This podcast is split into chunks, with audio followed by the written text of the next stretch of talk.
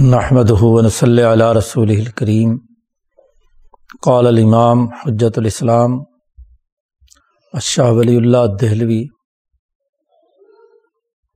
باب اسباب اختلافی مذاہب الفقہ یہ استتمہ کا دوسرا باب ہے.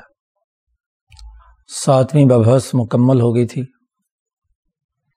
اور اس میں آخر میں یہ بات کہی گئی تھی کہ ایک علم مقنون ہے جو مذاہب صحابہ اور تابعین اور فقہا کے اختلافات کو سمجھنے کے لیے،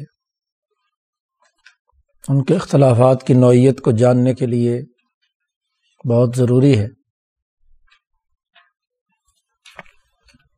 چنانچہ اس تتمے میں چند ابواب میں قرن اول کی پوری تاریخ کا تحلیل و تجزیہ شاہ صاحب نے بیان کیا ہے کہ نبی اکرم صلی اللہ علیہ وسلم کی احادیث سے اخذ و استمباد کا جو طریقہ کار صحابہ تعبین اور تبا تعبین کا رہا ہے،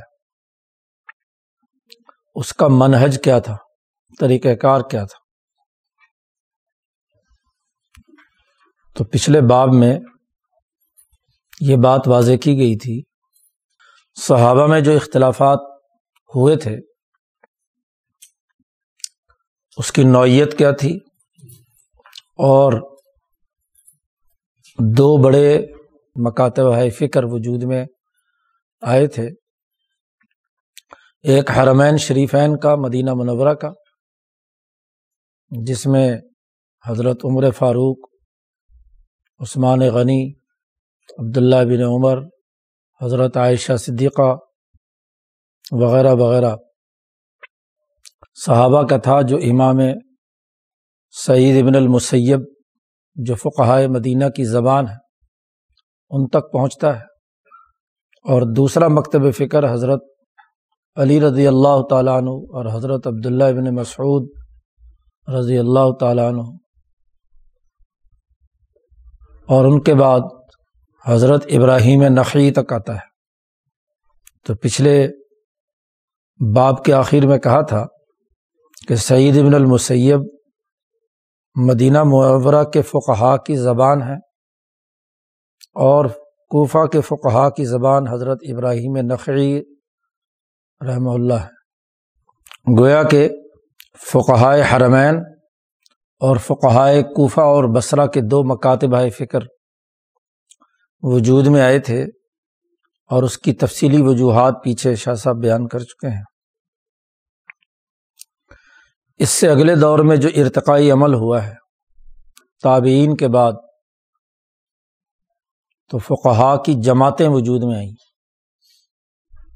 ان جماعتوں کی ارتقائی تفصیل اس باب میں بیان کی جا رہی ہے اور ان فقہا کے مذاہب کے اندر اختلافات کے بنیادی اسباب کیا رہے، اس کو شاہ صاحب نے اس باب میں بیان کیا سب سے پہلے ایک علمی قاعدہ ضابطہ بیان کیا ہے کہ علم ان اللہ تعالی انشا بعد عصر تابعین نش ام من حملت العلمی جاننا چاہیے کہ اللہ تبارک و تعالیٰ نے تابعین کے زمانے کے بعد ایک ایسی جماعت پیدا فرمائی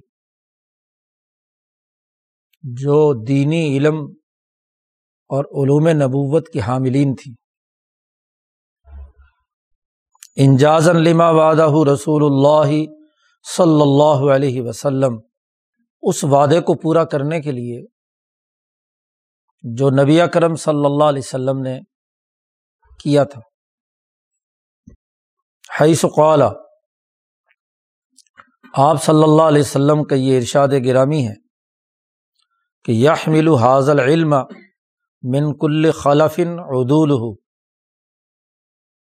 کہ یہ علم اس کو لوگ ذمہ داری کے ساتھ اٹھائیں گے، ہر اہل خلیفہ سے اس کے آگے اہل عادل خلفہ خلف عربی میں کہتے ہیں سچے جانشین کو۔ اور خلف لام کے جزم کے ساتھ ہو تو نہ اہل خلیفہ کو کہتے ہیں۔ صرف زبر اور ساکن ہونے سے فرق پڑ گیا۔ قرآن پاک میں استعمال ہوا ہے، فخلف ممبادہم خلف۔ انبیاء کے بعد ایسے نااہل خلیفہ آئے کہ جنہوں نے نمازیں ضائع کیں، خواہشات کی پیروی کی۔ تو وہ خلف ہے۔ اسی لیے یہاں حدیث میں ہے، کلی خالفن، ہر سچا خلیفہ، سچے جانشین اس علم کو اٹھائیں گے اور وہ عادل ہوں گے، عدل و انصاف کے ساتھ، ذمہ داری کے ساتھ اس دین کو آگے منتقل کریں گے۔ شاہ صاحب کہتے یہ جب جماعت پیدا ہوئی تابعین کے بعد، تو انہوں نے علم حاصل کیا۔ امن اجتماع معہو جس صحابی یا تابعی یا جس مرکز سے انہوں نے جہاں کی جو اجتماعیت تھی، جن کی جن سے ملاقات ہوئی، انہوں نے وہ علم ان سے لیا۔ کوفہ والوں نے ابراہیم نقی سے، علقمہ عبداللہ ابن مسعود سے، اور مدینہ والوں نے سعید ابن المسیب اور اوپر حضرت عمر، حضرت عثمان وغیرہ سے۔ انہوں نے علم حاصل کیا، حضور کے وضو کا طریقہ مثلاً، غسل کا طریقہ، نماز، حج، نکاح، خرید و فروخت، اور وہ تمام چیزیں جو کثرت سے وقوع پذیر ہونے والی تھیں، عبادات و معاملات۔ اس پوری جماعت نے نبی اکرم صلی اللہ علیہ وسلم کی احادیث کی روایت کی۔ اپنے اپنے علاقے کے قاضیوں کے فیصلے سنے، اپنے علاقے کے مفتیوں کے فتوے یاد کیے، ان سے مسائل کے بارے میں سوالات کیے، اور اس سلسلے میں انہوں نے پوری جد وجہد اور کوشش کی۔ ہر ممکن اس علم کو سیکھنے، سکھانے، سمجھنے، سمجھانے اور آگے منتقل کرنے کے لیے اس جماعت نے کام کیا۔ پھر آہستہ آہستہ جب یہ تعلیم یافتہ ہو گئے تو سما سارو قبرا اقومن پھر یہ خود دین اسلام کی قوم کے بڑے لیڈر اور رہنما بن گئے، آئمہ بن گئے۔ اور ہوا یہ کہ وہ وسد الہم العمر دینی امور ان کے سپرد ہو گئے۔ وہ اب آخری اتھارٹی شمار ہونے لگے۔ فنسجو علا منوال شیوخ چنانچہ، انہوں نے اپنے مشائق کے طریقۂ کار کے مطابق علم آگے منتقل کیا۔ جیسے صحابہ سے تعوین نے سیکھا تھا تعوین سے تبا تعوین نے سیکھا تھا۔ تبا تعوین سے پھر اپنے اپنے علاقے کے علماء مجتہدین نے اس کے مطابق علم سیکھا، سکھایا، پڑھا، پڑھایا اور منتقل کیا۔ ولم یا الوفی تب ایما آتی ول آتی انہوں نے کوئی سستی اور کوتاہی نہیں کی۔ تمام معاملات اور دینی مسائل میں جتنے بھی اشارات اور نصوص کے اقتضاعات تھے، ان میں کوئی کوتاہی نہیں کی۔ ہر طرح سے دین کو ہر پہلو سے سمجھا اور مسائل اخذ کیے۔ اس کے مطابق انہوں نے فیصلے کیے، اگر ان کی عدالت میں مقدمہ آیا وہ رو اسی کے مطابق اس علم کو آگے اپنے شاگردوں کے سامنے روایت کیا۔ وہ علم اور اسی کے مطابق انہوں نے اس کی تعلیم و تربیت کا بندوبست کیا۔ اپنے شاگردوں کو پڑھایا۔ خالصتاً دین کو اللہ کی رضا کے لیے بغیر کسی معاوضے کے وہ تمام جو علوم نبوت تھے من و ان جیسا ان کے پاس اپنے اپنے علاقے کے علماء سے چیز پہنچی، وہ انہوں نے اس کے مطابق آگے منتقل کر دی۔ وکان سیلم العلماء فی حاضی طبقہ متشابہن اس طبقے کے جو علماء کا طریقہ کار رہا، وہ ایک دوسرے سے ملتا جلتا تھا۔ دو مراکز وجود میں آ گئے تھے۔ ایک تین خلفۂ راشدین کا مرکز تھا اور بلکہ اسی زمانے میں کوفہ عمر فاروق نے بسایا اور حضرت عمر فاروق نے اپنا نمائندہ بنا کر حضرت عبداللہ ابن مسعود کو وہاں معلم بنا کر بھیجا۔ تو یہ بین الاقوامی مرکز تھا، فوجی چھاونی تھی کوفہ۔ اور پھر حضرت علی رضی اللہ تعالیٰ عنہ، حضرت عبداللہ ابن مسعود کا انتقال حضرت عثمان کے آخری زمانے میں ہو گیا تھا۔ تو ان کے بعد حضرت علی رضی اللہ تعالیٰ عنہ وہاں خلافت کے چھ سال کوفہ میں انہوں نے گزارے۔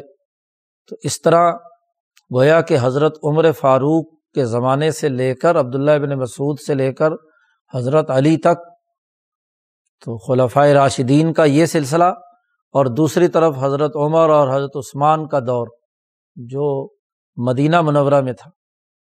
تو ان کا طریقۂ کار ایک دوسرے سے بہت زیادہ مشابہ تھا۔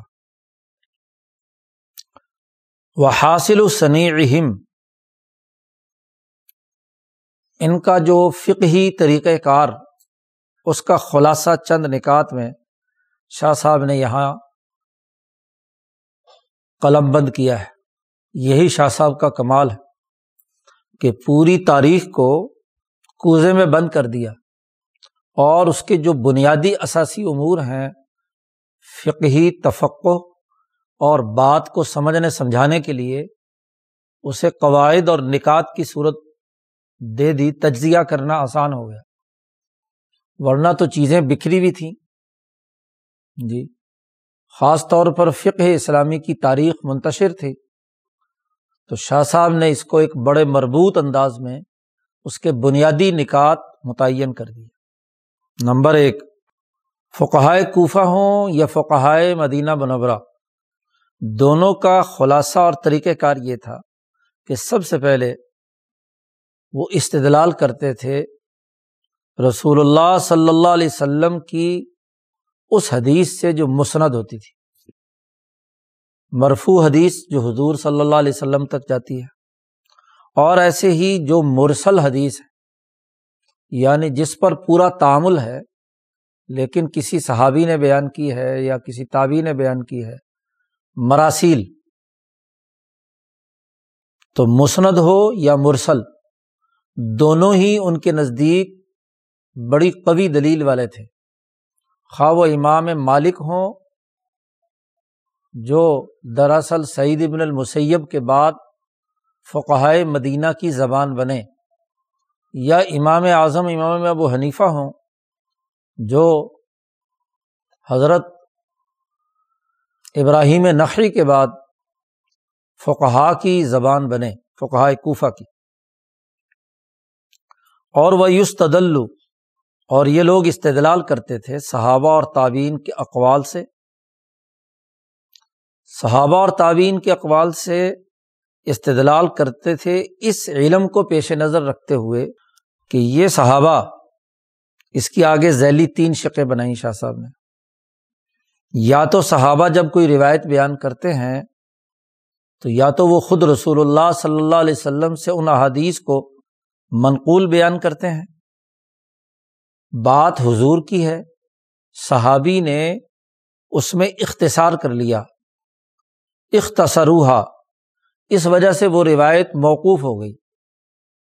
کیونکہ بات ہے کام کی۔ بس کام کی بات صحابی نے خود بیان کر دی کہ یہ حضور کا فرمان ہے۔ تو وہ حضور ہی کے فرمان کو انہوں نے اپنے الفاظ میں بیان کر دیا۔ جیسا کہ ابراہیم نقی نے کہا، یہاں دو مثالیں دی ہیں۔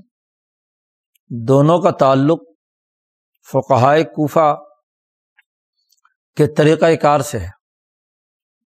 جیسا کہ ابراہیم نقی نے فرمایا کہ انہوں نے ایک حدیث روایت کی۔ جی فصل جو زمین میں یا کھیت میں جو گندم ابھی موجود ہے، اس کا اندازہ لگا کر کے اتنے من ہوگی تو اس کی خرید و فروخت کرنا بدلے میں کٹی ہوئی گندم یا کٹی ہوئی کھجور کے ساتھ۔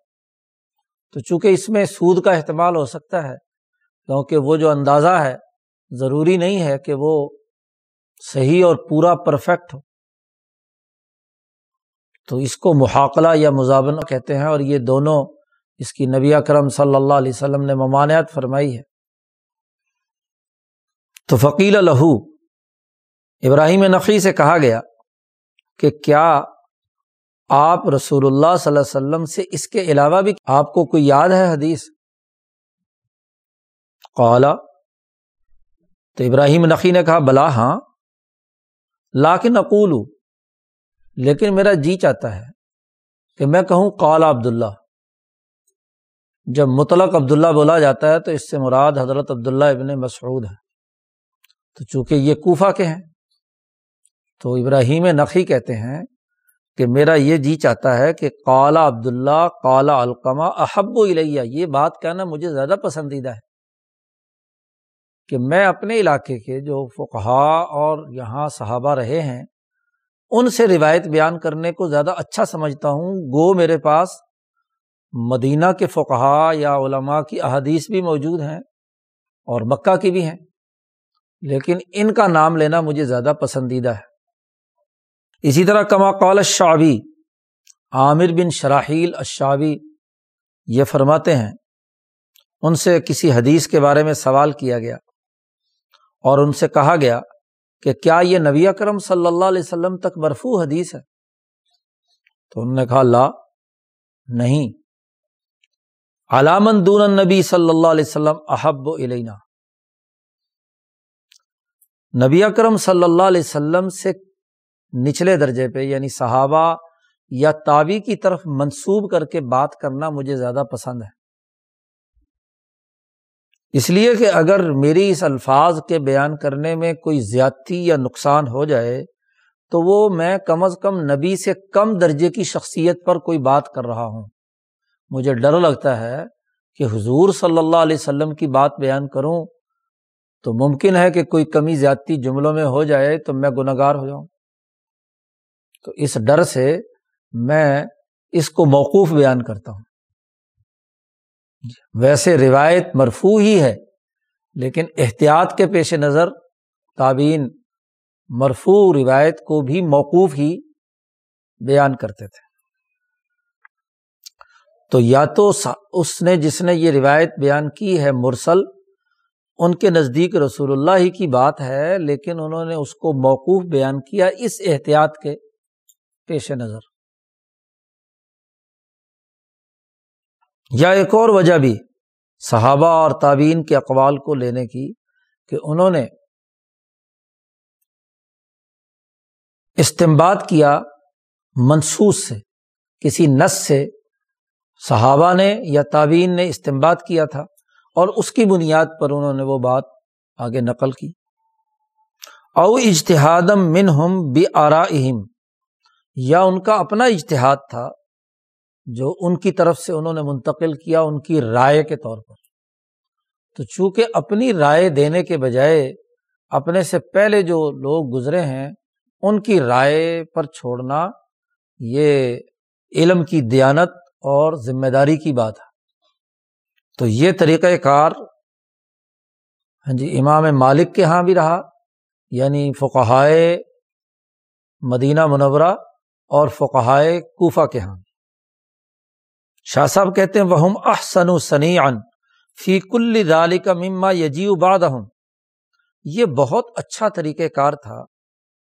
ہاں جی اس تمام معاملے میں جو بھی اس کے بعد لوگ آئے اور بہت درست طریقہ کار رہا۔ اکثر و اصابتاً و اقدم و زمان اور اپنے زمانے کے اعتبار سے سب سے اقدم اور زیادہ پہلے کی بات تھی۔ اور او آ علم اور علم کے حفاظت کے اعتبار سے بھی اپنی ذاتی دخل اندازی سے علم کو پاک کرنے کے لیے بھی کیا ہے؟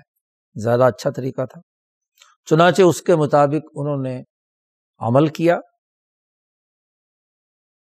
ہاں اللہ اختلف جب ان میں اختلاف پیدا ہوا، تو کانا حدیث رسول اللہ صلی اللہ علیہ وسلم یو خالف قولہم مخالفتاً ظاہرتاً۔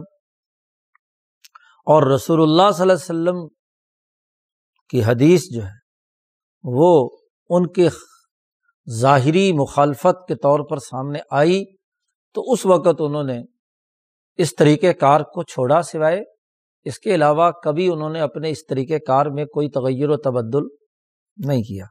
نمبر ایک یہ بات ہوگی کہ پہلے مسند یا مرسل حدیث سے استدلال اس کے بعد صحابہ اور تعبین کے اقوال سے استدلال۔ وہ انہ دوسرا ان کا طریقہ کار کا نقطہ یہ ہے کہ جب احادیث، رسول اللہ صلی اللہ علیہ وسلم کی احادیث کسی مسئلے میں مختلف ہوئیں، جو اختلاف کی نوعیت پیچھے، پچھلے باب میں بیان ہو چکی ہے، تو رجا الا اقوال صحابہ تو انہوں نے صحابہ کے اقوال کی طرف رجوع کیا۔ دو بظاہر متضاد حدیثیں آ گئی اختلاف سامنے آیا۔ تو اس مسئلے میں انہوں نے رجوع کیا صحابہ کے اقوال کی طرف۔ اب صحابہ سے اس سلسلے میں کیا بات مروی ہے؟ اگر تو صحابہ نے کہا کہ اس میں سے ایک حدیث مثلاً منسوخ ہے، یا کسی صحابی نے ایک حدیث کا جو ظاہری مطلب تھا، اس کا مطلب کچھ اور بیان کر دیا۔ یا انہوں نے اس کی تو کوئی تصریح نہیں کی، لیکن سب نے مل کر کسی ایک حدیث پر عمل چھوڑ دیا۔ اور اس کے حکم کے مطابق کسی نے وہ قول اختیار نہیں کیا۔ اور اس کی سب شکلیں پیچھے شاہ صاحب بیان کر چکے ہیں، جیسے مما مسد نار والی حدیثیں ہیں۔ کسی نے عمل اس پر نہیں کیا۔ تو اس کی وجہ کیا تھی؟ کیوں قبول نہیں کیا؟ کہ ہر ایک کے نزدیک اس میں کوئی نہ کوئی ایسی علت مخفی تھی کہ جس کی وجہ سے وہ حدیث قابل عمل نہیں رہی۔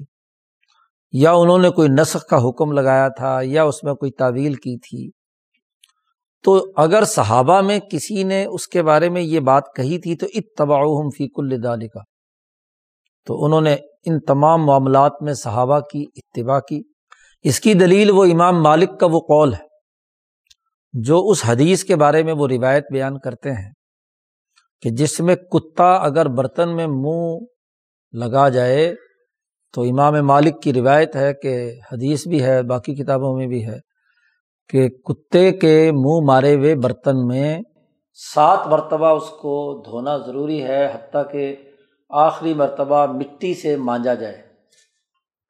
یہ روایت حضور سے صحیح طور پر خود امام مالک روایت کرتے ہیں۔ لیکن امام مالک کے نزدیک کتا ایک پاک جانور ہے۔ گھروں میں چونکہ آتا جاتا رہتا ہے، خاص طور پر شکار کے لیے، بکریوں کی حفاظت کے لیے اس کو رکھا جاتا ہے۔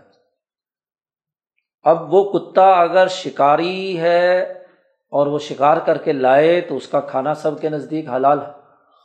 تو امام مالک نے کہا کہ بھائی، کتا تو پاک جانور ہے۔ لیکن یہ حدیث میں کہا ہے کہ اس کا باقی لوگ اگر اسے ناپاک کر دیں تو تین دفعہ دھونا ہے اور کتے کا معاملہ آیا تو حضور نے فرمایا سات دفعہ دھونا ہے۔ تو امام مالک نے کہا کہ حدیث تو بہرحال یہ ہے صحیح، لیکن لا ادری ما حقیقت ہو مجھے یہ بات معلوم نہیں کہ اس کی اصل حقیقت کیا ہے، کیوں سات دفعہ دھونے کا حکم نبی اکرم صلی اللہ علیہ وسلم نے دیا ہے؟ ابن حاجب جو امام مالک کے مذہب کے لوگوں میں سے ہیں، انہوں نے یہ بات مختصر الرسول میں ہاں جی نقل کی ہے یعنی لم الفقہ یا ملون بھی یعنی وہ کہتے ہیں امام مالک کے ہمارے مدینے کے فقہ نے اس پر کبھی عمل نہیں کیا۔ تو ایک صورت یہ ہے، اور رسول اللہ کی حدیثوں میں اختلاف ہوا، تو صحابہ کے اقوال دو حدیثوں میں سے کسی ایک کے نسخ یا تعویل کے حوالے سے تھے تو اس کی انہوں نے اتباع کی یعنی اپنے تعامل کو دیکھا۔ تیسرا طریقہ کار، تیسرا نقطہ، وہ یہ کہ اگر صحابہ اور تعبین کا بھی کسی مسئلے میں اختلاف ہوا تو فل مختار و عند کل عالم مذہب و اہلی بلدی ہی تو ہر عالم کے نزدیک اپنے شہر یعنی اپنے علاقے کے جو اہل علم تھے، ان کے مذہب کو انہوں نے ترجیح دی۔ صحابہ میں اختلاف ہو گیا۔ مثلاً عبداللہ ابن عمر مدینہ منورہ میں ہیں، انہوں نے کہا رفا یدین، نماز میں کیا جانا ہے۔ حضرت عبداللہ ابن مسعود کوفہ میں ہیں، انہوں نے روایت کی ہے کہ رفا دین کرنا ٹھیک نہیں ہے نماز میں۔ نماز کے اندر خلل پیدا کرنا ہے۔ بالکل متضاد رائے ہے دونوں کی، اور دونوں ہی متضاد احادیث روایت کرتے ہیں۔ تو اختلاف صحابہ ہو گیا۔ تو ایسے موقع پر ہاں جی ابراہیم نقی اور امام ابو حنیفہ نے عبداللہ ابن مسعود کی روایت کو ترجیح دی اور امام مالک اور علمائے اہل مدینہ نے عبداللہ ابن عمر کی حدیث کو ترجیح دی۔ اس لیے کہ ان کے خیال کے مطابق صحیح اقوال اور غلط اقوال کے درمیان فرق و امتیاز کرنے میں ان کے شہر کے جو علماء تھے، وہ زیادہ عرف زیادہ سمجھدار تھے، جاننے والے تھے۔ اور وہ زیادہ محفوظ کرنے والے تھے دین کے اصول کو۔ اور ان کا میلان اپنے علاقے کے علماء، ان کی فضل و فضیلت، ان کے تبحر علمی کی طرف زیادہ جھکا ہوا تھا۔ اس لیے جو کوفہ کے فقہا تھے، انہوں نے یہاں کے فقہا کے تعامل کو سامنے رکھا۔ اور جو مدینہ کے فقہا تھے، انہوں نے مدینہ کے فقہا کے تعامل کو سامنے رکھا۔ تو تعامل اہل مدینہ اور تعامل اہل کوفہ۔ یہ تین بنیادی نکات ہیں۔ جو امام ابو حنیفہ اور امام مالک یا فقہ مدینہ اور کوفہ کے یہاں متفق علیہ۔ ہے حدیث مسند ہو یا مرسل، پہلے اس سے استدلال، پھر صحابہ کے اقوال اور تعبین سے۔ اگر اختلاف ہو حادیث رسول میں اختلاف ہو تو صحابہ، اور اگر صحابہ میں اختلاف ہو تو ہر ایک نے اپنے اپنے علاقے کے علماء لے لی اب دو بنیادی مکتبہ فکر بن گئے تفقع اور بصیرت کے۔ ایک اہل مدینہ اور ایک اہل کوفہ۔ چنانچہ اہل مدینہ اور اہل کوفہ کے اکابرین کون کون ہیں؟ ان کے نام یہاں شاہ صاحب نے بیان کیے۔ ف مذہب و عمر و عثمان و ابن عمر و عائشہ و ابن عباس و زید ابن ثابت۔ تو حضرت عمر، عثمان ابن عمر، عبداللہ ابن عمر، عائشہ صدیقہ ابن عباس، زید ابن ثابت اور ان کے تربیت یافتہ شاگرد مثلاً سعید ابن المسیب وغیرہ۔ یہ مذہب جو ہے ہاں جی انہوں نے اختیار کر لیا، سعید ابن المسیب۔ اور یہ حضرت عمر کے قضایا کے زیادہ حافظ بن گئے۔ ابو حریرا کی حدیث ان کے یہاں زیادہ محفوظ رہی۔ یا جیسے حضرت عروا سالم، عطا ابن ابی رباح، قاسم بن محمد عبید اللہ ابن عبداللہ، حضرت امام محمد ابن شہاب الظہری اور یاہیا ابن سعید القطان، زید ابن اسلم ابن عمر ابن نفیل ربیہ یہ زیادہ حقدار ٹھہرے دوسروں کے مقابلے میں اہل مدینہ کے علوم کے۔ انہوں نے محفوظ کیا۔ کیوں انہوں نے ان علوم کو محفوظ کیا؟ اس لیے کہ نبی اکرم صلی اللہ علیہ وسلم نے مدینہ منورہ کے بڑے فضائل بیان فرمائے ہیں۔ اور یہ اس لیے بھی کہ مدینہ منورہ فقہا کا مرکز اور ماوا رہا ہے۔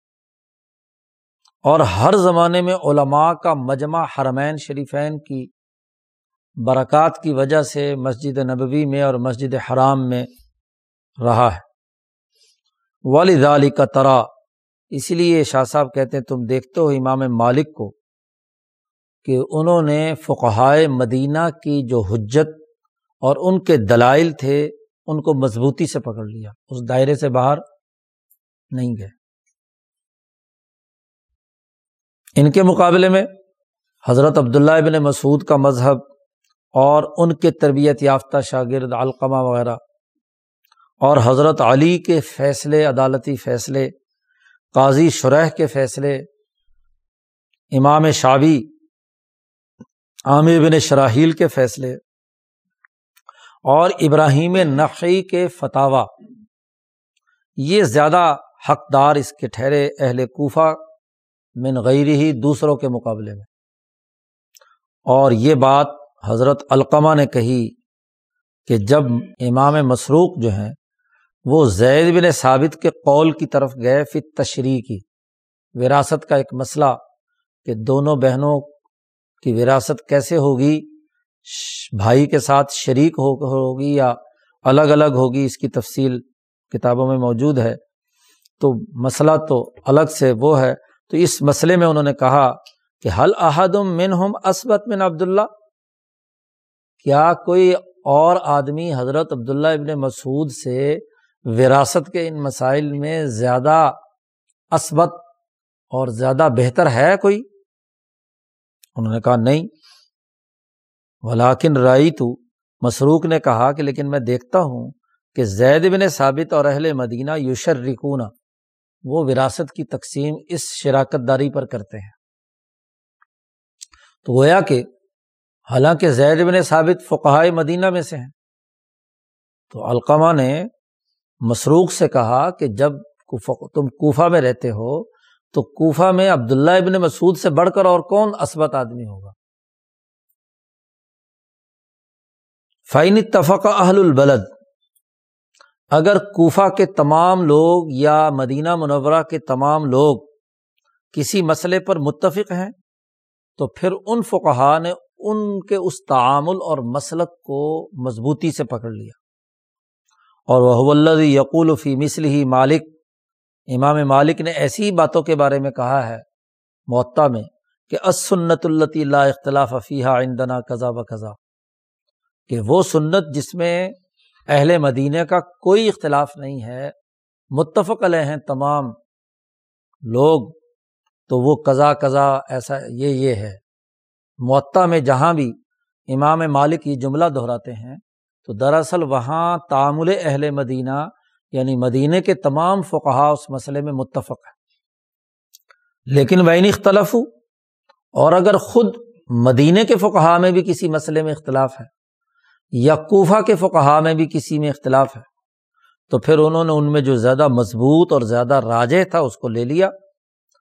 اور زیادہ راجے اور مضبوط یا تو کثرت القائلین بھی ہی، کہ جمہور کہنے والے اس مسئلے کے سلسلے میں ہیں۔ انہوں نے اس لیے اس کو ترجیح دی۔ یا یہ کہ کسی قوی اور مضبوط قیاس سے اس کی موافقت ہوتی ہے۔ یا یہ کہ وہ کتاب و سنت سے تخریج کیا گیا ہے۔ اور ایسے مسئلوں کے بارے میں امام مالک یہ جملہ دہراتے ہیں کہ حاضہ احسن ما سمعت یہ بات جتنی مدینے کے والوں سے میں نے سنی ہے، ان میں سب سے اچھی ہے۔ امام مالک نے اس کو ترجیح دی ہے، کیونکہ وہاں اختلاف موجود ہوتا ہے۔ تو اختلاف میں سے جو چیز سب سے اچھی ہے، اس کو امام مالک ان الفاظ کے ساتھ دہراتے ہیں۔ اور اگر انہیں اپنے علاقے کے علماء سے کسی نئے مسئلے میں کوئی بات نہیں ملی۔ تو انہوں نے اس مسئلے کو بیان کرنے کے لیے ان کی جو مجموعی گفتگو یا فقہی سوچ تھی، اس کے مطابق تخریج کی اور ایماعات اور اقتضاعات جو استدلال کے طریقے ہیں، جیسا کہ پیچھے دس اقسام پیچھے شاہ صاحب بیان کر چکے ہیں۔ اس کا تتبو کر کے انہوں نے اس مسئلے میں رہنمائی کی۔ تو دو دائرے بن گئے۔ ایک فقہائے مدینہ منورہ اور ایک فقہائے کوفہ۔ اور دونوں نے اپنے اپنے علاقے کے متفقہ اور اختلافی مسائل میں اپنے اپنی آرا قائم کر لی اب ہوا کیا اس کے بعد؟ کہ امام مالک کا زمانہ آیا اور اسی طرح امام ابو حنیفہ کا زمانہ آیا۔ تو تقریباً دوسری صدی ہجری ہے۔ ایک سو پچاس ہجری میں امام اعظم، امام ابو حنیفہ کا انتقال ہوا ہے اور ایک سو اسی ہجری میں امام مالک کا انتقال ہوا ہے۔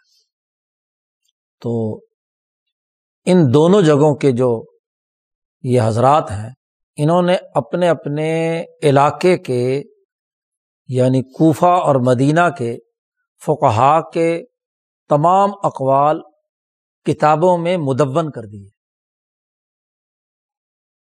شاہ صاحب کہتے ہیں کہ وہ الہم فی حاضی طبقہ اس طبقے کے دلوں میں اللہ نے یعنی یہ الہام ڈالا، ان کو الہام دیا گیا کہ اتدوینہ کہ یہ علم کہیں ضائع نہ ہو جائے، جو ہمارے ان فقہا کا ایک تسلسل چلا آ رہا ہے۔ تو اس کو کتابوں میں مدون کر دیا جائے، تحریری شکل دے دی جائے۔ چنانچہ فدب ونا مالک، تو امام مالک نے معطا لکھی اور محمد ابن عبد الرحمٰن ابن ابی زیب نے مدینہ منورہ میں انہوں نے کتابیں لکھیں ابن جریج نے اور ابن اویانہ سفیان ابن اویانہ نے مکہ مکرمہ میں کتابیں لکھیں سفیان سوری کوفہ میں تھے تو انہوں نے کوفہ میں کتاب لکھی۔ ربیب نے صبیح البصری نے بسرا میں۔ حدیث کی سب سے پہلی کتاب یہ ربی ابن سبی البصری ہے، جنہوں نے بسرا میں لکھی۔ اور یہ سندھی ہیں، ہندوستان کے علماء میں سے ہیں۔ جی یہاں سندھ سے یہ گئے تھے اور انہوں نے ہرمین میں تعلیم حاصل کی، کوفہ میں حاصل کی۔ پھر بسرا ان کا مرکز ہے۔ اسی لیے حضرت سندھی رحمۃ اللہ علیہ نے ہندوستان کے علماء میں ہاں جی سب سے پہلا نام ہی محدثین کے طبقات میں ان کا ربی بن صبی البصری ان کا ذکر کیا ہے۔ اور یہ علمائے ہند و سندھ میں پہلے آدمی ہیں، تابعی ہیں یہ۔ اور انہوں نے سب سے پہلی دنیا کی تحریری کتاب انہوں نے لکھی۔ ہے وک الحم مشو اعلی حاضل منحج الزی زکرت ہوں تو ہر ایک اسی منہج پر چلے جیسا کہ میں نے ذکر کیا ہے۔ اب کتابیں تو مدون ہو گئیں۔ کوفہ والوں نے بھی کر دی اور ادھر بھی کر دی امام اعظم، امام ابو حنیفہ کی کتاب الاثار ہے۔ جو امام مالک کی معطا ہے، وغیرہ وغیرہ۔ لیکن آپ دیکھیے باوجود اس بات کے کہ یہ لوگ اپنے علاقے میں اپنے تعامل کو ترجیح دیتے تھے، لیکن ان کے اندر وسعت فکر و نظر اتنی تھی کہ شاہ صاحب نے یہاں نقل کیا ہے کہ جب منصور عباسی خلیفہ بنا اور اس نے حج کیا تو امام مالک سے کہا، قد اعظم تو میرا ارادہ یہ ہے کہ میں آپ کی جو کتابیں ہیں معطا جو لکھی آپ نے حاضی ہی اللہ صنف تہا آپ نے یہ تصنیف لکھی ہے۔ میرا ارادہ یہ ہے کہ میں اپنے کرم رو خلافت میں اس کو نافذ کر دوں، لوگوں کو حکم دے دوں۔ اور کہوں کہ اس کے علاوہ جتنا بھی دین کا علم ہے وہ منسوخ ہے، ختم۔ اور اس کتاب کے نسخے کیے جائیں اور یہ دنیا بھر میں لوگ منتقل ہو۔ میں حکم دے دوں کہ یہ آپ کی کتابوں کے نسخے کر کے ہر جگہ پھیلائی جائیں اور پھر میں مسلمانوں کے بڑے شہر میں، ہر مصر میں، ہر علاقے میں اس کا ایک نسخہ بھیجوں اور وہ ان کو لوگوں کو کہوں، حکم دوں کہ اس کے مطابق عمل کریں، جو کچھ اس کتاب میں ہے۔ اور اس کے علاوہ کسی اور کتاب پر عمل نہ کریں۔ تو امام مالک سے جب منصور نے یہ بات کہی تو امام مالک نے فرمایا، یا امیر المومنین لا تفعل حاضہ اے امیر المومنین، یہ مت کیجیے۔ اس لیے کہ ان سقت سبقت الہم اقاویل دنیا بھر میں مسلمانوں پر لوگوں کے پاس بہت سے اقوال بہت پہلے جا چکے ہیں اور وہ احادیث سن چکے ہیں اور روایات روایت کرتے ہیں۔ اور ہر ایک قوم جو اہل علم ان کے پاس پہنچے ہیں، پہلے تو وہ ان کے مطابق عمل کر رہے ہیں۔ اور وہ تو بھی اور اس کی وجہ سے لوگوں میں جو اختلافات کی نوعیت ہے، وہ بھی موجود ہے۔ کیونکہ اپنے اپنے علاقوں اور اپنے اپنے مزاج کے مطابق وہاں کے فقہ نے ان کی رہنمائی کی بھی ہے۔ تو فدائن ناس لوگوں کو چھوڑے رکھیے۔ اور وہ مختار اہل کل بلدم منہم لنفسم تو ہر علاقے کے لوگوں نے جو طریقۂ کار اپنے لیے تعامل کا اختیار کر لیا ہے، ان کو اس پر رہنے دیجیے کسی پر میری کتاب مسلط کرنا درست نہیں ہے۔ تو یہ وسعت نظر ہے کہ بھائی یہ تعامل مدینہ تو ہے، لیکن یہ دنیا بھر میں تمام ملکوں پر نافذ ہو جائے ایسا نہیں۔ شاہ صاحب کہتے ہیں کہ یہ قصے کی ایک اور حکایت ہارون الرشید کی طرف بھی منسوب ہے۔ منصور کے انتقال کے بعد جب ہارون الرشید خلیفہ بنا، تو انہ شاورہ مالکن، انہوں نے بھی امام مالک سے مشورہ کیا کہ میں معطا اچھے خوبصورت الفاظ میں تحریر کرا کے خانہ کعبہ میں لٹکا دوں۔ اور لوگوں کو کہوں کہ جو کچھ اس میں ہے اس پر عمل کرو۔ خود ہارون الرشید بھی شاگرد تھا، منصور نے ہاں جی اپنے بیٹے کو پڑھنے کے لیے امام مالک کے پاس بھیجا تھا۔ اور پھر جب ہارون کے دونوں بیٹے مامون اور امین الرشید ہوئے، تو دونوں کو تعلیم حاصل کرنے کے لیے مدینہ امام مالک کے پاس بھیجا۔ وہ بھی معتا کے ہاں جی عالم تھے۔ امام مالک سے انہوں نے بھی تعلیم، دونوں یعنی تینوں باپ بیٹا امام مالک کے شاگرد ہیں۔ تو انہوں نے کہا کہ جو کچھ اس میں ہے لوگوں کو کہوں اس پر عمل کرو۔ تو حضرت امام مالک نے فرمایا، لا تفال ایسا مت کرو۔ اس لیے کہ رسول اللہ صلی اللہ علیہ وسلم کے صحابہ فرو میں ایک دوسرے سے اختلاف رکھتے تھے اور وہ مختلف شہروں میں پھیل گئے تھے۔ اور ہر جگہ حضور کی بات سنت کے طور پر جاری ہے۔ یہ سنت مدینہ کی ہے تو ایک سنت کوفہ کی ہے۔ قالا تو ہارون رشید نے کہا وفق اللہ یا ابا عبداللہ، آپ کو اللہ نے توفیق دی ہے کہ آپ نے وسعت نظری کا مظاہرہ کیا ہے۔ علامہ سیوتی نے اس واقعے کو اپنی کتابوں میں نقل کیا ہے۔ یعنی وسعت نظر کے ساتھ ہر ایک نے اپنے اپنے علوم مرتب کیے۔ امام مالک نے معطا مرتب کی۔ تو شاہ صاحب کہتے ہیں، امام مالک جو ہیں، یہ رسول اللہ صلی اللہ علیہ وسلم سے جو مدنی صحابہ اور تعبین کی احادیث ہے، اس کے سب سے زیادہ مضبوط آدمی ہے اور ان کی صنعت بڑی مضبوط اور حضرت عمر کے قضایا کے سب سے بڑے عالم ہیں۔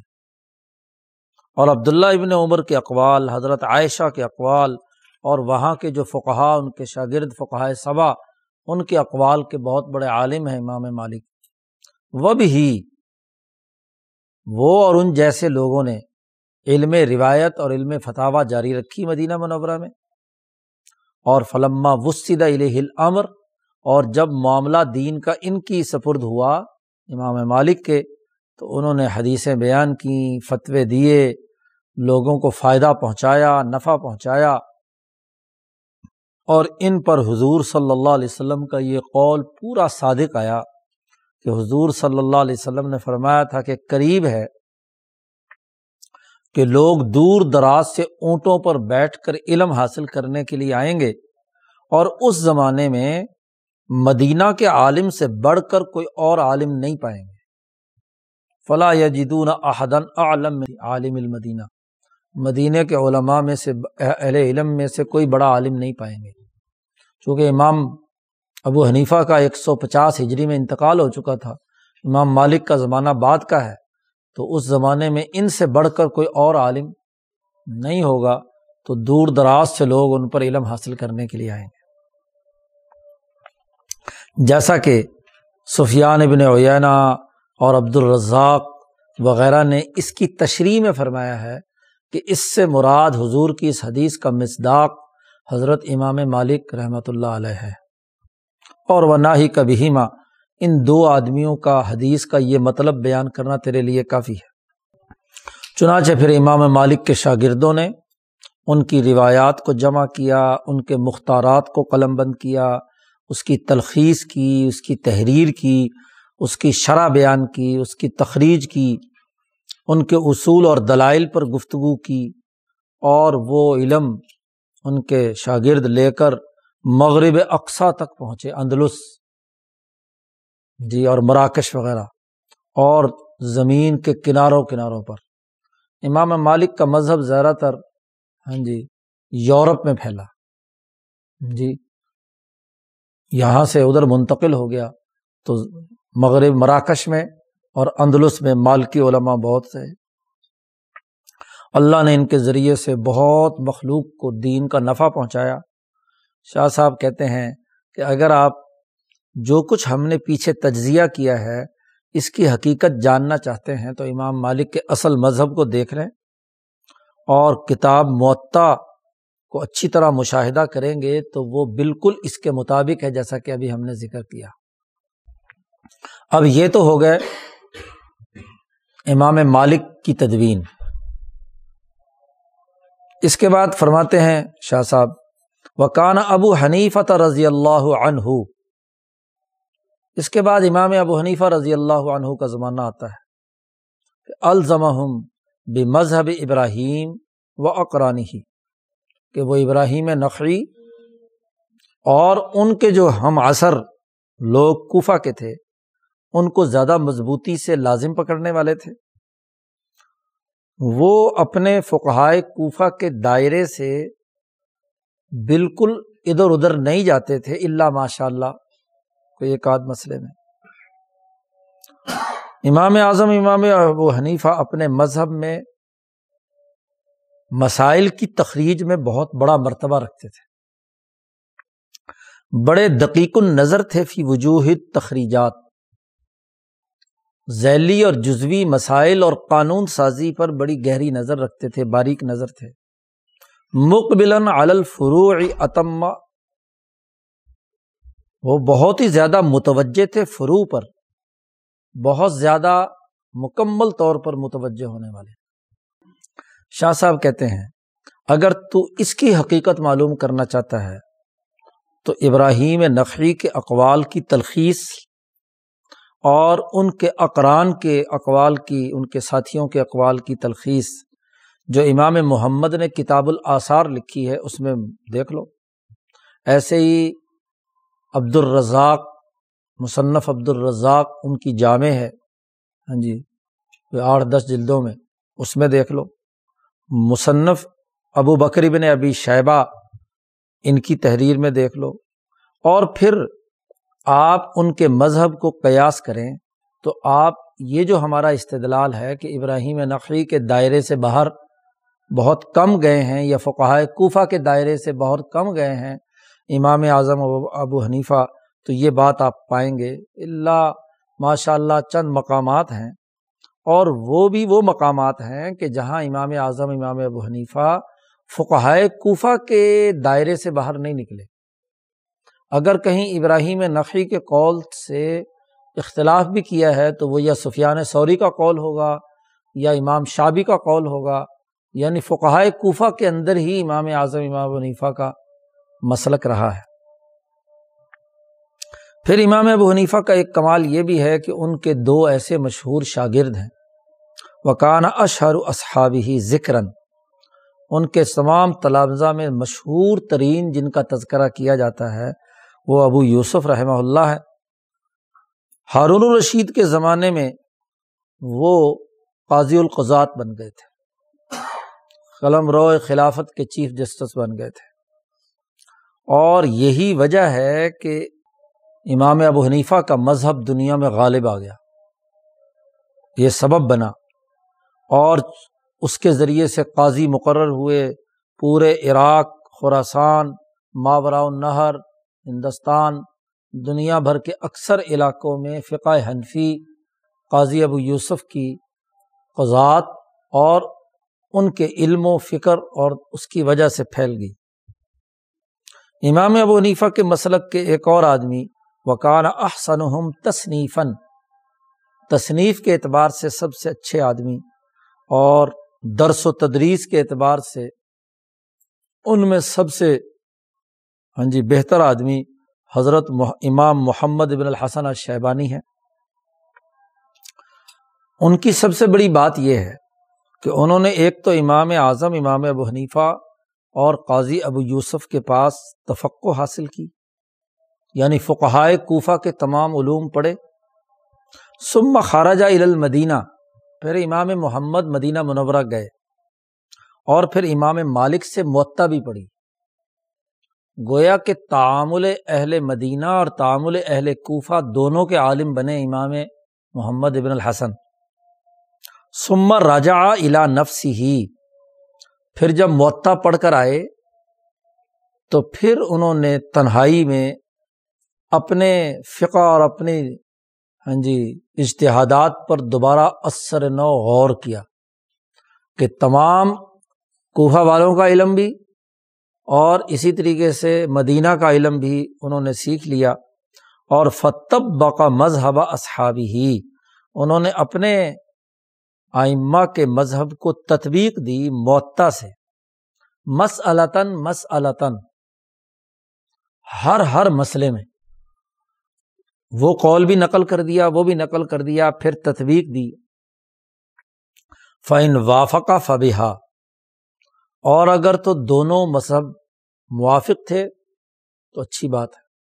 وہ اللہ اور اگر ایسا نہیں، تو پھر امام محمد نے دیکھا کہ اگر کوئی صحابہ، تابعین ہاں جی میں سے کوئی جماعت ہاں جی ان کے کسی بھی حنفیوں میں سے کسی کے مذہب کے قریب ہیں، تو فقد علی کا انہوں نے اس کے باوجود بھی اپنے اس مسلک کو برقرار رکھا۔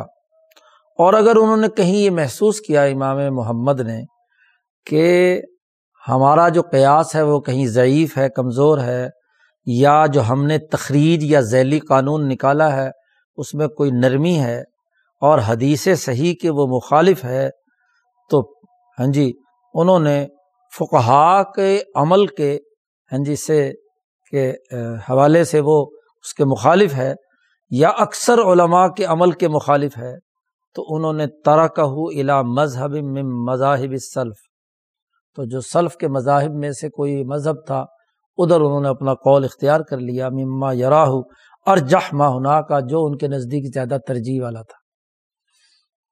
گویا کہ امام محمد وہ فرد ہیں کہ جنہوں نے دونوں مکاتب ہے فکر کے علوم کو سمجھا اور اس پر کتابیں مدون کیں۔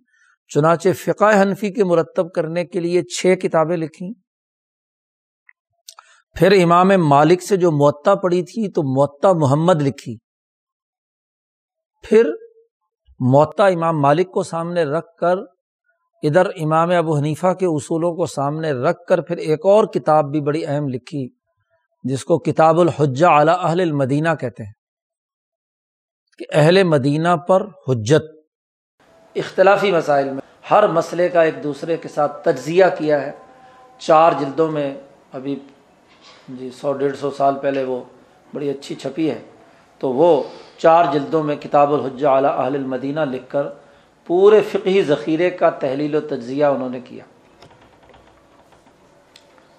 شاہ صاحب کہتے ہیں وہ حاضان اللہ یزالانی یہ دونوں حضرات، قاضی ابو یوسف اور محمد، ابراہیم نقری اور ان کے ساتھیوں کے دلائل سے ہمیشہ وابستہ رہے، جس قدر ممکن تھا۔ جیسا کہ امام ابو حنیفہ رضی اللہ عنہ نے یہ کام کیا تھا یا فعال کا وہ انما کانا اختلاف ہم فی احد شعینی البتہ ان کا اختلاف دو میں سے کسی ایک معاملے میں ہوتا ہے۔ یا تو یہ کہ اما یقون علی شیخ ہما یا تو ان دونوں کے شیخ یعنی امام ابو حنیفہ ابراہیم کے مذہب پر کوئی تخریج کی تھی اور ان کو اس کی کوئی اختلاف سامنے آیا تو اس کے ہاں جی مزاحمت یوزاحمانی ہی فی ہی۔ ان کو اس سے اختلاف یا مزاحمت سمجھ میں آئی تو انہوں نے اس سے اختلاف رائے کیا۔ اور یا یہ کہ ابراہیم اور ابراہیم نقی کے جو ہم اثر لوگ تھے، ان کے مختلف اقوال سامنے آئے تو اس کی ترجیح وغیرہ کے معاملے میں اختلاف رہا ہے۔ امام اعظم، امام ابو حنیفہ سے جہاں بھی ان دونوں حضرات نے اختلاف کیا ہے، اس کی وجہ یا تو کسی تخریج کے ذیل کی وجہ سے یہ سبب قرار پایا اور یا یہ کہ وہیں فقہائے کوفہ میں سے کسی دوسرے لوگ، مثلاً سفیان سوری یا کسی اور کا قول ایسا تھا کہ جس کو امام محمد نے یا ابو یوسف نے ترجیح دے دی۔ بہرحال شاہ صاحب کہتے ہیں فسن نفع محمد رحمہ اللہ امام محمد نے کتابیں لکھی ان تینوں حضرات کی آرا کو ایک جگہ جمع کیا۔ جتنی کتابیں بھی امام محمد نے لکھی، ان میں یہ نہیں کہ صرف اپنی رائے بیان کرتے ہیں۔ باپ بناتے ہیں، امام ابو حنیفہ کی رائے نقل کرتے ہیں، پھر امام ابو یوسف کی رائے نقل کرتے ہیں، پھر اپنی رائے نقل کرتے ہیں۔ اور اگر کہیں اختلافی رائے کسی اور کی بھی، حسن بن زیاد کی، امام ظفر کی یا کسی اور کی ہے، تو اس کو بھی نقل کرتے ہیں۔ چونکہ چالیس رکنی کمیٹی تھی امام اعظم، امام ابو حنیفہ کی، تو اس میں اگر جو اختلافی نوٹ کوئی لکھواتا تھا تو وہ نوٹ لکھا جاتا تھا۔ اس سے لوگوں کو بہت نفع ہوا ان کتابوں سے، اور امام ابو حنیفہ رضی اللہ عنہ کے جو شاگرد اور تلامزہ ہیں، وہ ان کتابوں کی طرف متوجہ ہوئے، انہوں نے ان کتابوں کی تلخیص لکھی، ان کو ہاں جی فہم کے قریب بنانے کے لیے کام کیا یا شرح لکھی یا تخریج لکھی یا اصول اور ضابطے مقرر کیے یا استدلالات کیے اور پھر وہ علماء پھیل گئے خوراسان ماورا النہر اور اس مسلک کو کہا جاتا ہے مذہب اب حنیفہ۔ تو ایک طرف مذہب امام مالک مدون ہو گیا، اسی طرح مذہب امام ابو حنیفہ مرتب ہو گیا، تو یہ دو مکاتب ہائے فکر وجود میں آ گئے۔ اب اس کے بعد اگلا زمانہ آتا ہے۔ تو ایک تیسرا مکتب فکر سامنے آیا، فقہا کا۔ اور وہ امام شافی کا مذہب ہے۔ وہ نشا شافی فی اوائلی ظہور المذہبین مذہب مالک اور مذہب حنفیہ کے ظاہر ہونے کے ابتدائی زمانے میں ہی امام شافی پیدا ہو گئے۔ وہ ترتیبی اصول ہیما و فروع ہیما اور ان دونوں مذہبوں کے اصول اور فرو مرتب ہونے کا ابتدائی زمانہ تھا۔ تو فن نظارہ تو امام شافی نے نظر دوڑائی ان پہلے فقہا کے طریقۂ کار پر جس کے تین نکات پیچھے بیان کر چکے ہیں۔ چنانچہ، انہوں نے محسوس کیا کہ اس تجزیے میں، ان کے طریقۂ کار میں کچھ کمیاں ہیں، کوئی کوتاہیاں ہیں۔ جی۔ جن کی تفصیلات انہوں نے اپنی کتاب العم کے شروع میں بیان کی ہیں کہ یہ جو طریقۂ کار امام مالک کا اور امام ابو حنیفہ کا رہا یا فقہ مدینہ اور کوفہ کا رہا ہے، اس میں کچھ خلل ہے کچھ مسائل ہیں۔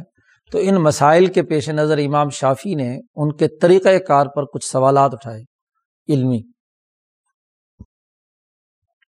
امام شافی کا معاملہ یہ تھا کہ ایک طرف تو امام مالک کے شاگرد بھی ہیں معطا ان سے پڑھی۔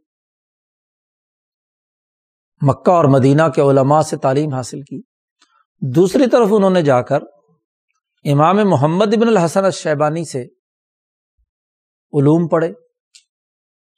یعنی امام ابو حنیفہ کے شاگرد، امام چونکہ ہاں جی امام شافی کی ولادت بعد کی ہے، ان کی امام ابو حنیفہ سے ملاقات نہیں ہے۔ ہاں جی تو لیکن امام محمد کے وہ شاگرد ہیں۔ اور ادھر سے کیا ہے؟ امام مالک کے شاگرد ہیں۔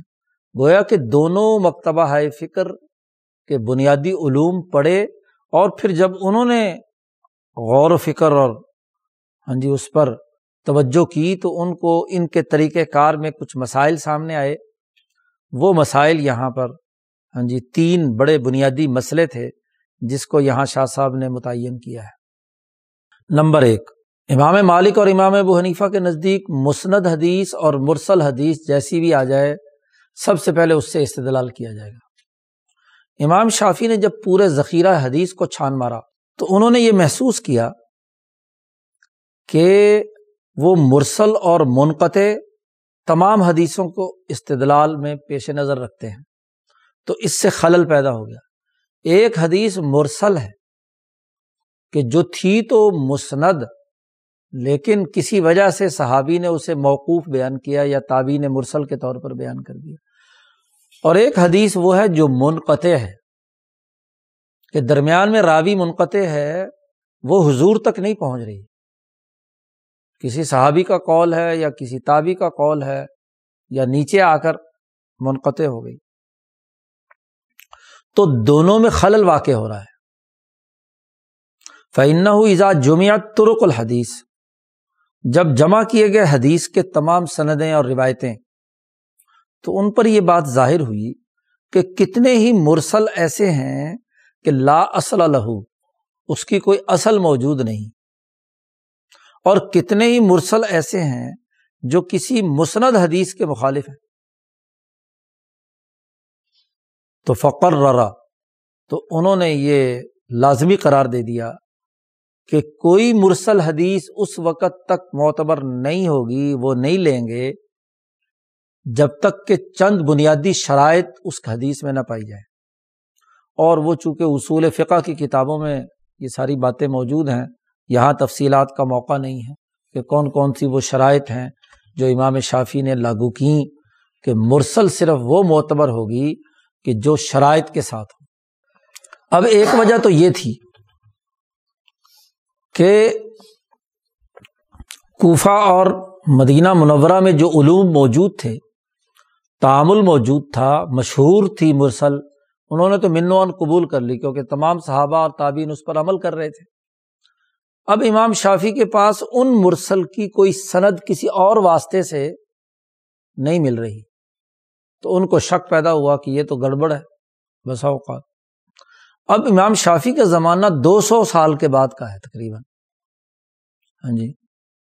پونے دو سو سال ہو چکے ہیں جب امام شافی یہ تجزیہ کر رہے ہیں۔ اس لیے انہوں نے بہت ساری شرائط لگائیں مرسل احادیث کے قبولیت کے متعلق۔ ایک تو یہ۔ دوسری یہ کہ ان لم تکن قواعد الجمعی بین المختلفات مضبوط ہوں مختلف جب معاملات یا مسائل ہوں، ان میں جو جم و تطبیق کے قاعدے اور ضوابط ہیں، امام شافی کا خیال یہ ہے کہ امام مالک اور امام ابو حنیفہ کے یہاں اس کے قاعدے منظبت شدہ نہیں ہیں۔ مضبوط نہیں ہے یعنی ایسے مضبوط کہ وہ ہر جگہ فٹ بیٹھے۔ فقانہ یہ تتر رقبی کا اس طرح ان کے اجتہادات میں خلل واقع ہو گیا۔ تو امام شافی نے اس کے لیے بھی اصول بیان کیے جو ان کی اصول فقہ کی کتاب میں موجود ہے، رسالہ میں۔ اور ودب ونہا فی کتاب، اپنی ایک کتاب اور رسالہ میں انہوں نے انہیں مدون کیا۔ اور یہ پہلی کتاب ہے جو اصول فقہ پر امام شافی نے مرتب کی۔ اس کو پیش نظر نہیں رکھا جائے گا۔ یعنی امام شافی نے آ کے جا کر ایک خاص قسم کا سائنٹیفک طریقہ کار، علم و تحقیق کا متعارف کرایا۔ مثلاً اس کی ایک مثال یہاں شاہ صاحب نے دی ہے کہ امام شافی امام محمد کے پاس پڑھتے تھے، تو وہ ایک دفعہ امام محمد کے پاس داخل ہوئے اور وہ اہل مدینہ پر یہ اعتراض کر رہے تھے کہ اہل مدینہ ایک گواہ اور قسم پر فیصلہ کر دیتے ہیں۔ ایک حدیث ہے ہاں جی اس حدیث کی بنیاد پر وہ لوگ کہتے ہیں کہ اگر ایک گواہ ہو حالانکہ اصولی طور پر ہر مقدمے میں قرآن نے کہا کہ دو گواہ ہونے چاہیے۔ لیکن ایک گواہ اور قسم اٹھا دے تو پھر فیصلہ ہو جائے گا۔ حالانکہ دوسری مشہور ترین حدیث موجود ہے کہ البینہ تو المدئی ول یمین و علامن انکر۔ اس حدیث کی روشنی میں امام ابو حنیفہ وغیرہ یہ لوگ کہتے ہیں کہ جب تک دو گواہ نہیں ہوں گے، ایک گواہ سے فیصلہ نہیں ہوگا۔ تو امام محمد اعتراض کر رہے تھے اہل مدینہ پر کہ یہ ایک گواہ سے اور ایک قسم سے یہ فیصلہ کر دیتے ہیں اور امام محمد نے یہ جملہ فرمایا کہ حاضہ زیادت اعلیٰ کتاب اللہ. یہ اللہ کی کتاب میں جہاں دو گواہوں کا ذکر ہے تو ایک حدیث کی وجہ سے خبر واحد کی بنیاد پر کتاب اللہ میں یہ زیادتی ہے اور یہ درست نہیں ہے۔ فقال شافی تو امام شافی نے ایک اعتراض، ایک سوال جڑ دیا امام محمد پر۔ کیا؟ اسابت آئندہ کا ان تجوز زیادت والا کتاب اللہ بخبر الواحد۔ کیا آپ کے یہاں یہ بات ثابت شدہ ہے کہ کتاب اللہ پر خبر واحد سے اضافہ کرنا جائز نہیں ہے؟ تو امام محمد نے کہا کہ ہاں قاعدہ تو یہی ہے۔ قولا امام شوفی نے کہا کہ اگر آپ کا قاعدہ یہی ہے تو لما کلتا آپ نے یہ بات کیوں کہی ہے کہ وارث کے لیے وسیعت جائز نہیں ہے؟ ان الوسیت لا تجوز۔ کیونکہ نبی اکرم صلی اللہ علیہ وسلم نے فرمایا کہ اللہ وسیعت الوارث حالانکہ اللہ تبارک و تعالیٰ نے کہا کہ کتب علیکم اذا حضر احدکم الموت۔ اس میں وسیعت کا قانون ہے کہ اگر تمہیں کسی کو موت آ جائے تو جی اس کو وسیعت کر دو اپنے ورثا کے لیے۔ اب اس آیت میں عمومی طور پر وسیعت کا حکم دیا گیا ہے۔ اور آپ حدیث کی بنیاد پر یہ کہتے ہیں کہ ورثا کے لیے وسیعت نہیں ہو سکتی تو آپ نے حدیث سے کتاب اللہ پر زیادتی کر دی، اضافہ کر دیا۔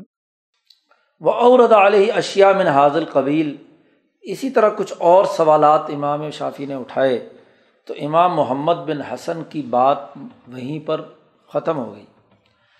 حالانکہ بات یہاں واضح طور پر یہ بھی تھی کہ یہ اس حدیث کی وجہ سے نہیں، بلکہ آیت میراث آ گئی تھی کہ یوسی کم اللہ فی اولاد کم لز زکری مثل و حضل السین و رسا کی وراثت کے زویل فروز جب حق متعین کر دیے، تو پھر وسیعت کا کیا مطلب؟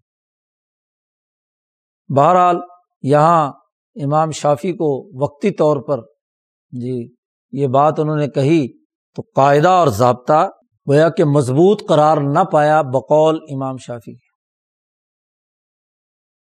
نمبر تین، منہا۔ تیسری ایک اور بات جو امام شافی نے اس میں بیان کی وہ یہ کہ امام شافی کا نقطۂ نظر یہ تھا کہ بعض صحیح حدیثیں ایسی ہیں جو تابعین علماء تک نہیں پہنچی۔ خاص طور پر ان تابعین علماء کے پاس کہ جو فتوے کے ذمہ دار تھے۔ ممن وسد علیہم الفتوا تو جب انہیں حدیث نہیں ملی تو انہوں نے اپنی رائے سے اجتہاد کیا یا عمومات سے استدلال کیا۔ یا اپنے سے پہلے جو صحابہ تھے ان کی ابتدا کی، اور اس کے مطابق انہوں نے فتوے دیے۔ پھر وہ حدیث ظاہر ہوئی طبقہ ثالثہ میں جا کر۔ یعنی تابین اور بلکہ تابین کے بھی بعد تبا تابین کے طبقے میں۔ فلم یا عمل بحا ضنم منہم انہوں نے اس میں اس پر عمل نہیں کیا کہ یہ چونکہ اپنے علاقے کے علماء کے خلاف تھی۔ ان کے سنت کے خلاف تھا تو اللہ اختلاف الحم فیحا ان کا خیال تھا کہ یہ متفق علیہ تعامل ہے، اس کے خلاف یہ ایک حدیث آئی ہے، تو انہوں نے اس پر عمل نہیں کیا۔ ان کے نزدیک یہ حدیث میں علت قادحہ ہے کہ جس علاقے میں وہ تھے، اس علاقے کے علماء نے اس حدیث کو قبول نہیں کیا تھا۔ یا کوئی علت جس نے اس حدیث کی اہمیت کو ساقت کر دیا۔ یا یہ کہ وہ حدیث تیسرے طبقے میں ابھی ظاہر ہی نہیں ہوئی تھی۔ جی۔ یعنی یا تو تیسرے طبقے میں ظاہر ہوئی تھی امام مالک اور امام ابو حنیفہ کے زمانے میں، لیکن انہوں نے کسی علت قادحہ کی وجہ سے اس حدیث کو پیش نظر نہیں رکھنا، رکھا، اس لیے کہ تعامل کے خلاف تھی بات۔ یا یہ کہ وہ تیسرے طبقے میں ظاہر نہیں ہوئی، اس کے بعد حدیث ظاہر ہوئی اور وہ اس وقت جب اہل حدیث علماء نے تمام حدیث کے طریقے جمع کیے۔ دنیا بھر میں جہاں بھی حدیثوں کے ذخیرے تھے ہاں جی انہوں نے انہیں ہاں جی جمع کیا۔ وہ راہل الا اختار العرض اور انہوں نے دور دراز پوری دنیا میں سفر کر کے حدیثیں تلاش کیں۔ اور جو اہل علم تھے، ان سے انہوں نے بحث کی۔ تو بہت ساری ایسی حدیثیں تھیں جو صحابہ سے ایک آدمی نے یا دو آدمیوں نے روایت کی تھی۔ اور وہ جو روایت کرنے والا ایک آدمی یا دو آدمی تھے ہاں جی ان سے آگے روایت کرنے والا بھی ایسے ایک یا دو آدمی تھے۔ حلما جرن، یہاں تک کہ وہ حدیث کو فقائے کوفہ اور کو فقائے مدینہ سے مخفی رہی۔ اب وہ حدیث ظاہر ہوئی۔ ان حفاظ حدیث کے زمانے میں جو ترک حدیث کو جمع کرنے والے تھے۔ جی۔ تو جنہوں نے احادیث کے تمام سندیں اور طریقے جمع کیے، تو تب وہ پتہ چلا کہ یہ حدیث تو صحیح ہے سند کے اعتبار سے۔ اور بہت ساری ایسی احادیث وہ تھیں کہ جو مثلاً اہل بسرا نے روایت کی تھی۔ اور باقی کسی علاقے کے لوگوں کو پتہ ہی نہیں تھا۔ سائر الاختار فی غفلت من ہو باقیوں کو معلوم ہی نہیں تھا۔ کیونکہ بہت سے صحابہ ایسے تھے جو بسرا آ گئے تھے۔ کوفہ والوں کی بات تو کوفہ والوں نے لے لی، مدینہ والوں کی بات اور ہرمین کی بات انہوں نے لے لی۔ بسرا چونکہ بہت دور تھا، اس لیے جو صحابہ یہاں آ گئے اور ان سے ان سے وہ روایات آئیں تو وہ روایات چونکہ کوفہ اور مکہ میں نہیں پہنچ پائیں تو اس لیے وہ اسی علاقے میں رہیں۔ تو امام شافی نے یہ بات بیان کی کہ جو صحابہ اور تعبین میں سے جو علماء تھے ان کی ہمیشہ یہ حالت رہی کہ وہ ہر مسئلے میں حدیث تلاش کرتے تھے۔ اور اگر حدیث نہیں ملتی تھی تو پھر استدلال کے کسی اور طریقے کو اپناتے تھے۔ اور جب حدیث ظاہر ہو جاتی تھی تو وہ اپنا اجتہاد واپس لے لیتے تھے اور حدیث پر عمل کرتے تھے۔ فیضا کان امر اللہ کا جب معاملہ ایسا ہے تو پہلے علماء کا اس حدیث سے استدلال نہ کرنا یہ کوئی خرابی کی بات نہیں ہے۔ ہاں اگر وہ یہ بات بیان کریں کہ اس حدیث میں فلاں علت فلانی کمزوری پائی جاتی ہے تو پھر تو الگ بات ہے۔ مثلاً جس کی مثال یہ حدیث آگے آ رہی ہے، حدیث القلطین کہ یہ حدیث صحیح ہے صنعت کے اعتبار سے، بخاری، مسلم وغیرہ میں ہے۔ بہت سارے طریقوں سے روایت ہے۔ اور ان کا جو مرکز اور منبع ہے وہ ولید ابن کثیر ہیں، جو محمد ابن جعفر ابن زبیر سے روایت کرتے ہیں اور وہ عبداللہ سے روایت کرتے ہیں، یا محمد ابن عباد ابن جعفر ہیں، وہ عبید اللہ ابن عبداللہ سے روایت کرتے ہیں اور وہ دونوں حضرت عبداللہ ابن عمر سے روایت کرتے ہیں۔ اب یہ پوری دنیا میں پھیل گئے اور یہ دونوں حضرات اگرچہ سکا لوگ تھے، لیکن فتویٰ چونکہ ان کے ذمے نہیں تھا لوگ ان سے فتویٰ نہیں لیتے تھے۔ اس لیے حدیث ان کے پاس ہی محفوظ رہی۔ اور لوگ ان کی طرف، چونکہ رجحان نہیں تھا، تو یہ حدیث حضرت سعید بن المسیب کے زمانے میں اور نہ امام ظہری کے زمانے میں ظاہر ہوئی۔ نہ امام مالک نے اس پر عمل کیا، نہ امام ابو حنیفہ نے، کسی نے اس پر عمل نہیں کیا، امام شافی نے عمل کیا۔ امام شافی نے اس کو پیش نظر رکھا۔ یا جیسے ایک اور حدیث خیار مجلس والی ہے، یہ بھی ایک اختلافی مسئلہ ہے۔ تو یہ بھی حدیث صحیح ہے، بہت سے طریقوں سے روایت ہے۔ ابن عمر، ابو حریرا صحابہ نے اس پر عمل کیا ہے۔ لیکن فقہائے صبا اور ان کے معاصرین پہ یہ حدیث ظاہر نہیں ہوئی۔ تو انہوں نے اس کی رائے بھی نہیں کی، نہ امام مالک اور امام ابو حنیفہ نے اس کو پیش نظر رکھا، بلکہ انہوں نے کہا کہ یہ اس حدیث میں یہ علت قادحہ ہے، تو اس کو ہم نہیں قبول کریں گے۔ تو امام شافی نے عمل کیا۔ چوتھی بات امام شافی نے یہ پیش نظر رکھی کہ امام شافی کے زمانے میں صحابہ کے دنیا بھر میں جہاں صحابہ پھیلے ہوئے تھے، ان کے اقوال جمع ہو چکے تھے۔ بڑی کثرت سے، ان میں اختلاف بھی تھا، مختلف ہاں جی اس کی شاخیں بھی بنی اور کثیر من ہوں امام شافی نے ان میں سے دیکھا کہ یہ اقوال ایسی صحیح احادیث کے مخالف ہیں جو ان تک وہ حدیث نہیں پہنچی تھی۔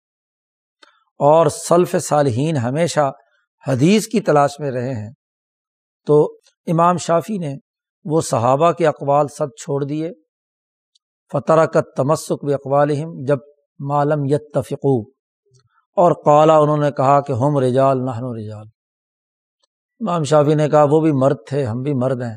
لہٰذا ضروری نہیں ہے کہ ہم تمام اقوال کو لیں۔ جب حدیث صحیح آ گئی تو ہم نے صحیح حدیث پر عمل کرنا ہے۔ پانچویں بات امام شافی نے یہ کی کہ انہوں نے دیکھا کہ فقہا کی ایک قوم اپنی ذاتی رائے کو خلط ملت کرتی ہے شریعت میں۔ وہ قیاس جو ثابت شدہ ہے اور ایک رائے تو ہر ایک میں انہوں نے فرق و امتیاز نہیں کیا، کبھی اس کو استحسان کہتے ہیں، کبھی کچھ کہتے ہیں۔ ایک استحسان وہ ہے جو قیاس خفی ہے جو امام ابو حنیفہ کے یہاں اس کی بات یہاں شاہ صاحب نہیں کر رہے کیونکہ پیچھے ایک جگہ پر اس کی وضاحت امام صاحب کر کے آئے ہیں۔ میری مراد رائے سے یہ ہے کہ کہیں کوئی حرج کا گمان انہوں نے سمجھا، کوئی اسی حکم کی، کوئی علت کی مسلط سمجھ میں آئی۔ تو اس رائے کے مطابق کسی چیز کو انہوں نے جائز یا ناجائز قرار دے دیا۔ اور قیاس وہ ہوتا ہے جو کسی نہ کسی علت کی بنیاد پر کوئی حکم منسوس ہوتا ہے اور حکم کا مدار اسی پر ہوتا ہے۔ تو امام شافی نے اس طرح کے استحسانات کو رد کر دیا اور کہا کہ جس نے استحسان اس طرح کیا، اس نے ارادہ کیا کہ وہ خود شارے ہے۔ حالانکہ وہ شارے نہیں شارے تو نبی ہیں۔ ابن الحاجب نے یہ بات مختصر اصول میں نقل کی ہے۔ مثلاً اس کی ایک مثال دی کہ مثلاً یتیم آدمی کے مال حوالے کرنے سے روک دیا اللہ پاک نے کہ لوگوں کو، یتیموں کو مال مت دو۔ ہاں جب تم ان کا رشت پاؤ، قرآن صورت النساء میں ہے آنس تم من ہم رشدن فد فعلم اموال تو رشد کی کیا حیثیت ہے؟ تو یہ ایک مخفی معاملہ تھا۔ تو انہوں نے پچیس سال کی عمر قائم مقام بنائی، امام ابو حنیفہ نے مثلاً۔ اور انہوں نے کہا کہ جب یتیم اس عمر کو پہنچ جائے تو مال اس کے حوالے کر دو۔ اور انہوں نے کہا کہ یہ استحسان ہے، جبکہ قیاس تقاضا کرتا ہے کہ یہ اس کے مال حوالے نہ کیا جائے۔ اب یہاں بھی امام صاحب نے یہ بات نہیں کہی کہ ہر حال میں مال دو۔ بات یہ ہے کہ ایک آدمی میں رشت یعنی سمجھداری کی زیادہ سے زیادہ صلاحیت وہ پچیس سال کی عمر تک ہوتی ہے۔ جو پچیس سال کی عمر تک بے وقوف ہے، کاروباری عقل نہیں رکھتا، تو اس کے بعد کبھی اس میں عقل نہیں آ سکتی۔ اور یہ حضرت عمر کا ایک قول ہے، جس کی بنیاد پر یہ بات کہی گئی۔ بہرحال، اس طرح امام شافی کا مسلک سامنے آیا۔ وہ بالجملتی خلاصہ یہ ہے کہ جب امام شافی نے پہلے لوگوں کے اس طرح کے امور کو دیکھا، تو انہوں نے فقہ کو جڑ سے پکڑا اس کے اصول مقرر کیے فرو کی تفریح کی، کتابیں تصنیف کیں۔ انہوں نے اس پر لوگوں کو تعلیم و تربیت کی اور فائدہ پہنچایا اور پھر امام شافی کے فقہ نے اس پر جمع ہو گئے۔ انہوں نے مذہب شافی کا اختصار لکھا، شرح لکھی، استدلالات کیے، تخریج کیا، پھر شہروں میں پھیل گئے۔ تو یہ امام شافی کا مذہب ہے۔ چونکہ امام شافی آخر زمانے میں مصر چلے گئے تھے۔ تو مصر اور ساحلی علاقوں میں عام طور پر شاہ امام شافی کا مذہب رہا۔ باقی تو پوری دنیا میں امام اعظم، امام ابو حنیفہ کا مسلک رہا۔ امام مالک کا مسلک ادھر مغرب اقسا اور اندلس میں۔ باقی جتنا بھی کرم رو خلافت تھی، اس کی اکثریتی علاقوں میں مذہب امام ابو حنیفہ کا پھیل گیا۔ واللہ اعلم۔ تو یہ مذہب شافی، مذہب ابو حنیفہ اور مذہب امام مالک تین مکاتب ہے فکر اور اس کے اختلافات کے بنیادی اسباب اور نوعیت۔ شاہ صاحب نے اس باب میں بیان کر دی۔ اللہ تعالیٰ شاہ صاحب کی باتوں کو سمجھنے اور ان پر عمل کرنے کی توفیق عطا فرمائے۔ اللہ